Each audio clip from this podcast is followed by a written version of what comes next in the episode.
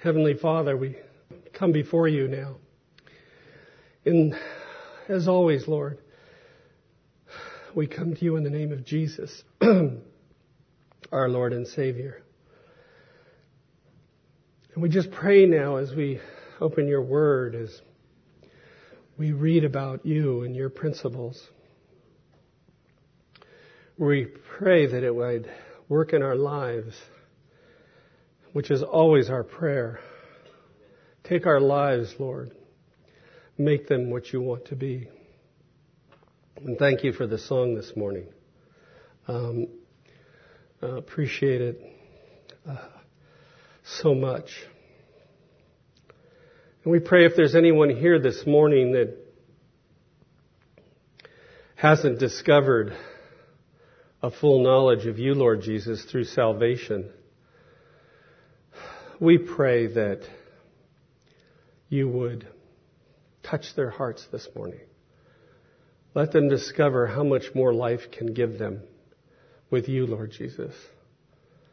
Let them see their need for you, our Savior, and give them hope and peace and joy. We pray these things now in Jesus' name. Amen.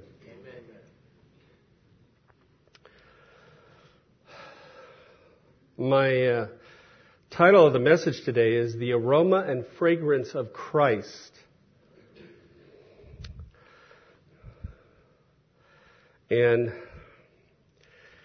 you know, I think of all our senses, maybe the one we take the least um, thought about is smell. Except for Dave Huerte and myself, who basically can't. he has a little hiatus right now, but may it last longer. But we are instantly attracted or repulsed by smells, aren't we? And we pretty much know our favorite ones. A lot of them have to do with food. a lot of them, ladies, have to do with fragrance. We're not saying that isn't part of it. But there are also things that we know we just don't care for the smell. Turn with me this morning, would you, to 2 Corinthians chapter 2, starting at verse 14.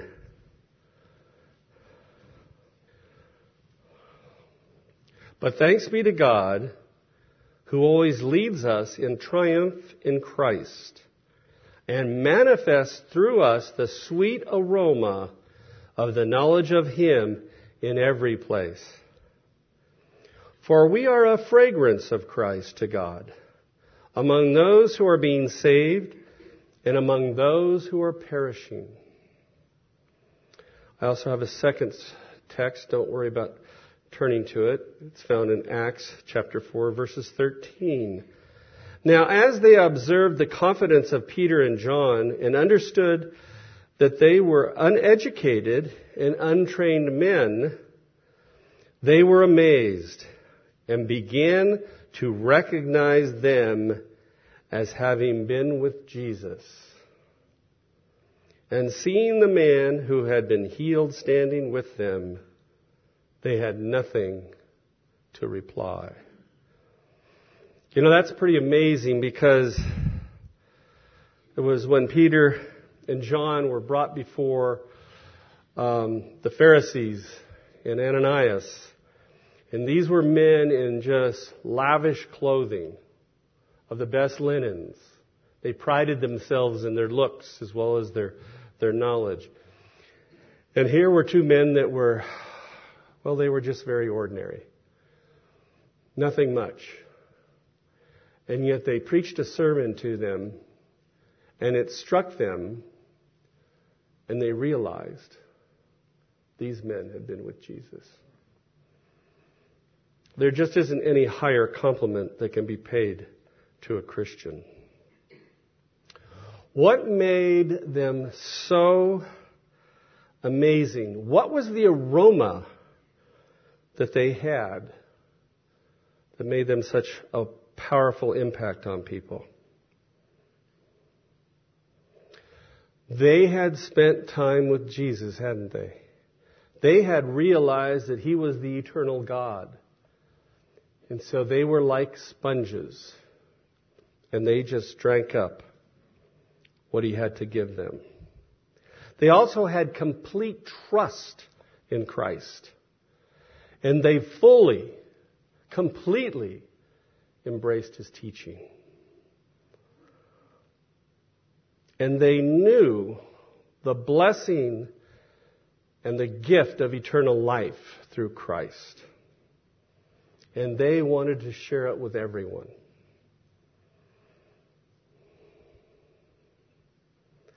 They had a desire and they had passion to preach Christ crucified. And in Him was the only way to be saved.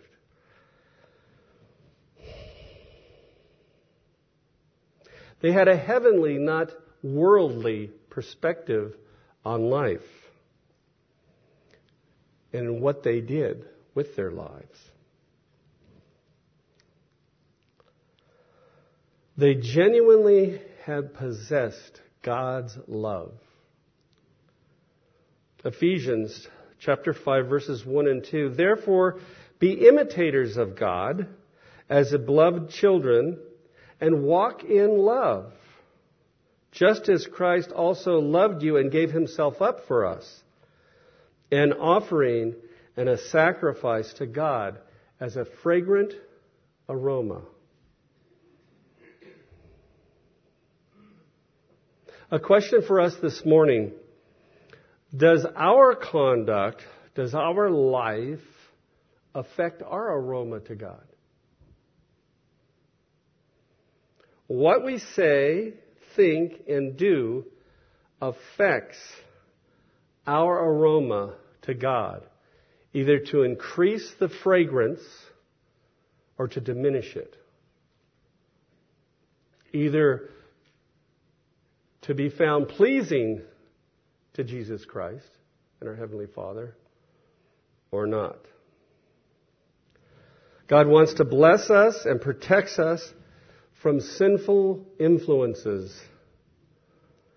because these can affect our aroma, can it? God has a deep desire to strengthen us spiritually. Romans chapter 12 verses 1 and 2 is perfect for this. Therefore I urge you, brethren, by the mercies of God, to present your bodies a living and holy sacrifice acceptable to God, which is your spiritual service of worship. And do not be conformed to this world, but be transformed by the renewing of your mind, so that you may prove what the will of God is, that which is good and acceptable and perfect. How's that for something to juice us up this morning? God's desire is for us to become Christ-like. 1 Corinthians 11:1 says, "Be imitators of me, just as I also am of Christ." Those were Paul's words. And I think it's safe to say he did an admirable job in being like Christ. And remember this the more we become like Christ, the sweeter will be our aroma to God. God wants us to be clean and holy vessels and to preach the gospel for His honor and His glory. Ephesians, very familiar verse to most of us, Ephesians 2, 8 and 9. For by grace are you saved through faith, and that not of yourselves, it is the gift of God, not a result of works that any man should boast. He desires for us to give the gospel in all simplicity, not to complicate it, not to undo it by our own conduct. I remember the words of Gandhi once saying about Christians, I would rather see Christ than hear a sermon from these people. That's what makes a difference. If our lives don't match up with our words, they're just empty. They're meaningless. A question for us, how committed are we to Christ in our daily lives? Is Christ the driving force in us that causes us to produce an aroma to God? Are we sure we have a personal relationship with Jesus Christ that goes beyond just words? I remember one fellow when I was working at Safeway, the nicest guy you could meet. Very happy, very positive in most ways. And he heard that I was a Christian and let me know that he was excited about that because he said he was too. And once I he stopped me and asked me what, this was on a Monday, and asked me, how was the sermon at my church? I said it was wonderful, you know, ta da ta da. We talked it. And then he said, oh yeah, mine was really good too. What was it on? Oh, it was just a blessing. And uh, then he walked around the corner and saw some of his other friends and swore two or three times in his conversation about whatever sporting events were taking place words. They were simply words. There was no life to go with the words.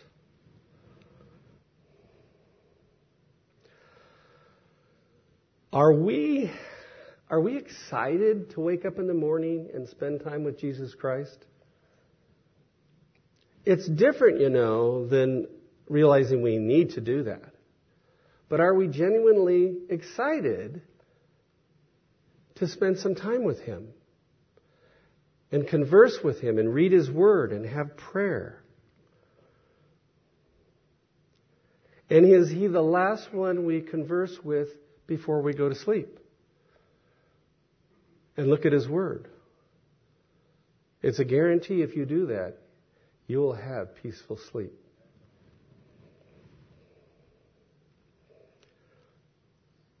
Do you let Christ be involved in your daily routine?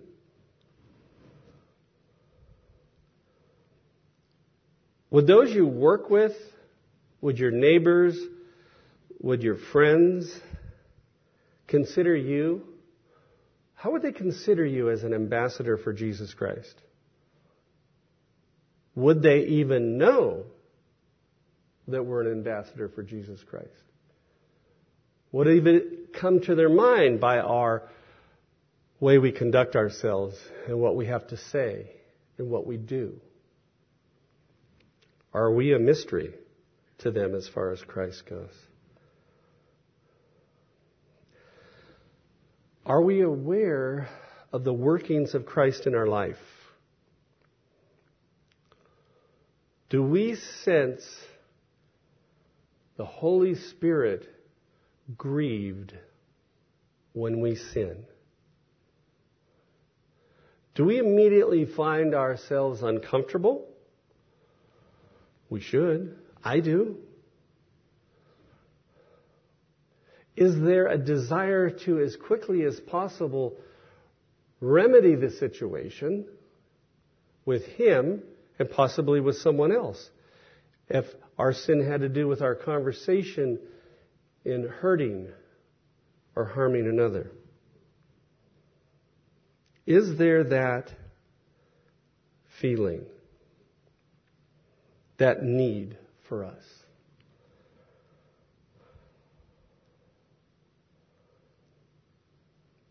Does Christ influence and is he involved in the decisions in our life, both small and big? Is he? Is it important to us that he realize? I know when I was in sales and I was on the road as a very young Christian, I literally, when I realized the principles of the Holy Spirit in us, I took it as a visual for myself to picture Christ driving along with me in the passenger seat. I wanted that. I wanted His presence known to me and to remember that in my conversation, in my thoughts, in my actions. I wanted Him and still do want Him to be active in that way in my life. A quote I can only say that I have acted upon my best convictions without selfishness or malice, and that by the help of God I shall continue to do so. Pretty good creed to live by, isn't it? Abraham Lincoln. Who are we spending time with in our life? All of us will have times when we are spending time either through work or, or some other way with the unsaved. I hope for each one of us, we in some way can have the same reaction to those around us that John and Peter had, that the rabbis knew they had been with Jesus.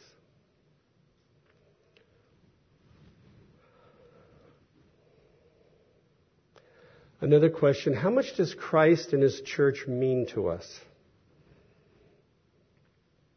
Acts 2:42 and they were continually devoting themselves to the apostles' teaching and to fellowship, to the breaking of bread and to prayer. That is the most winning formula for a Christian in any century. You will have a victorious life if you follow that formula with sincerity. Not just coming, not just going through the numbers, not having your quickie little devotion and, uh, or worse yet, just reading a devotion. Devotionals are great. I have them. Most everybody has them. They're a blessing. But this helps us to converse with Christ. This starts the dialogue as we go into prayer. This has to be our motivation. Thy word have I treasured in my heart that I might not sin against thee. Very encouraging.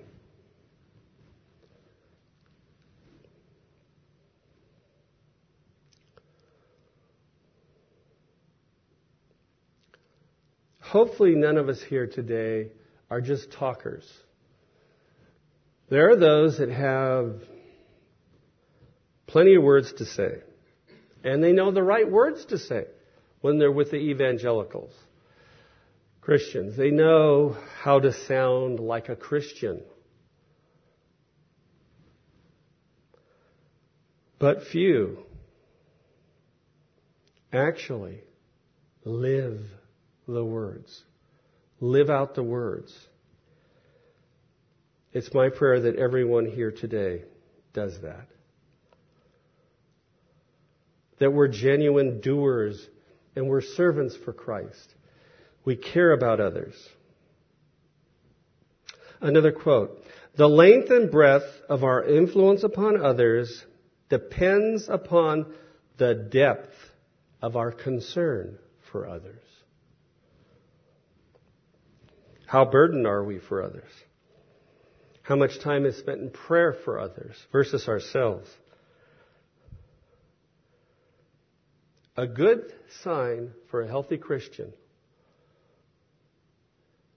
is it's a very, very high percentage that's in prayer for others, and a very, very low percentage about ourselves. You want to discover more about the sins of self and selfishness, go back online and listen to Sylvia's message from last Thursday. That'll be an eye opener. That gets to the root. Yes, the devil's out there. Yes, the devil wants to wreak havoc with us. Yes, the devil wants to steal our joy. But the devil is not potentially our number one enemy in the world, believe it or not. Potentially our number one enemy in this life as a Christian is who we see in the morning in the mirror. If we are not under Christ, if we are not serving Him, if we are not surrendered to Him in our mind and in our actions and in our thoughts, if He isn't literally the Lord of our life, we have a big problem. Because out of that selfishness erupts arrogance, conceit, pride that is so destructive for a Christian, that robs us of all joy.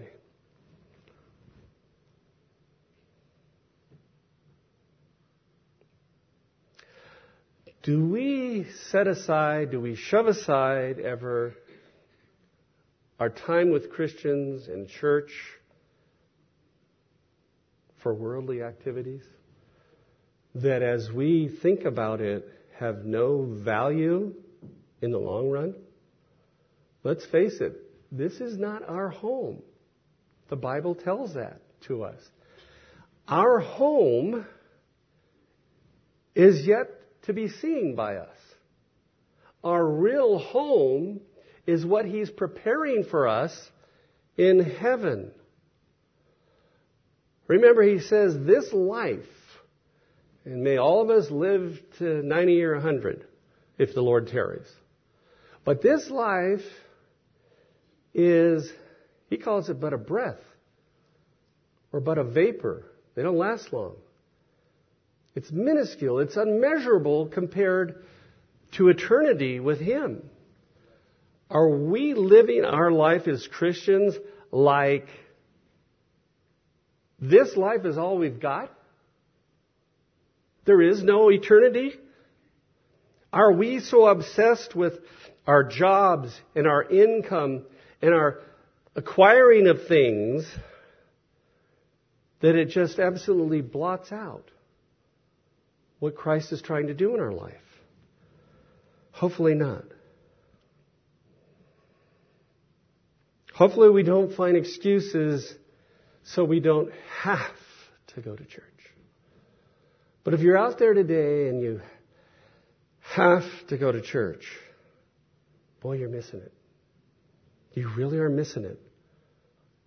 There's no having to go to church if you're truly in love with your Savior, if you're truly desiring to become more like Him, I got news flash. I'm not even close to being like Him.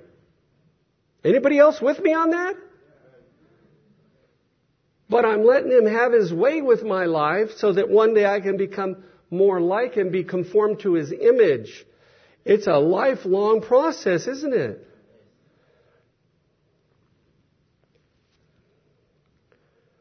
Hebrews chapter 10, verses 24 and 25. And let us consider how to stimulate one another to love and good deeds, not forsaking our own assembling together is the habit of some, but encouraging one another. And all the more as you see the day draw near. I have never, never, not once, ever come to church and left downtrodden. It's a Arnold statement. It pumps you up. And if you're not getting pumped up, find out why. This place gives us whatever it is, energizes the bunny. This is part of God's plan. This was one of the four things that's a recipe for success in Christianity. Another quote. I'm almost, done. So. It is very strange that heat on Sunday seems to be so much hotter than on Monday. And weekly pains that we seem to ignore on Sundays seem to hurt much more.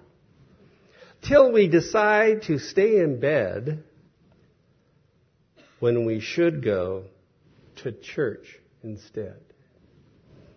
Excuses. Those who have those excuses may have come so far as to avoid the Word. Avoid times of prayer. Or they're on their way there because slowly, slowly, the amount of time becomes less and less. Well, you just don't understand my job. You just don't do this. You just don't do that. Guys, those of me who golf, who enjoy the game of golf, how many of you struggle to get up to go play a round of golf? Be honest. You get up, don't you? Sure you do. Whatever our passions in life, we get the energy to go do them. And there's nothing wrong with those things. As long as those things don't rob us from our time with God, as those things aren't a stark contrast to getting up, to going and spend some time in the Word like they preached last Sunday, have some time in prayer. Because by, if that's it, by the time, that may be Monday, by the time Friday goes around, it's non-existent or it's very little. Until we can get pumped up again.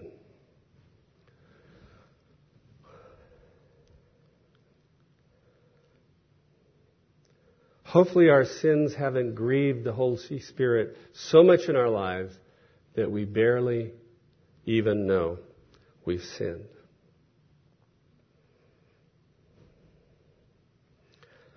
Remember, to avoid your Savior is a recipe for defeat failure and a repugnant aroma to our God. So, with heads bowed and eyes closed, just a couple more questions.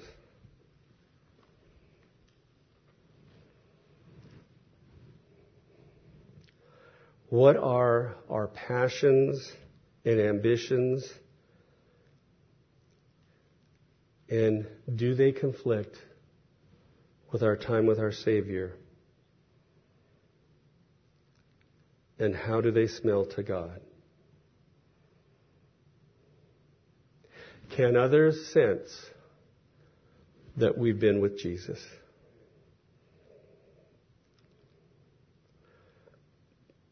Are we content with what and where we are in our lives with Christ?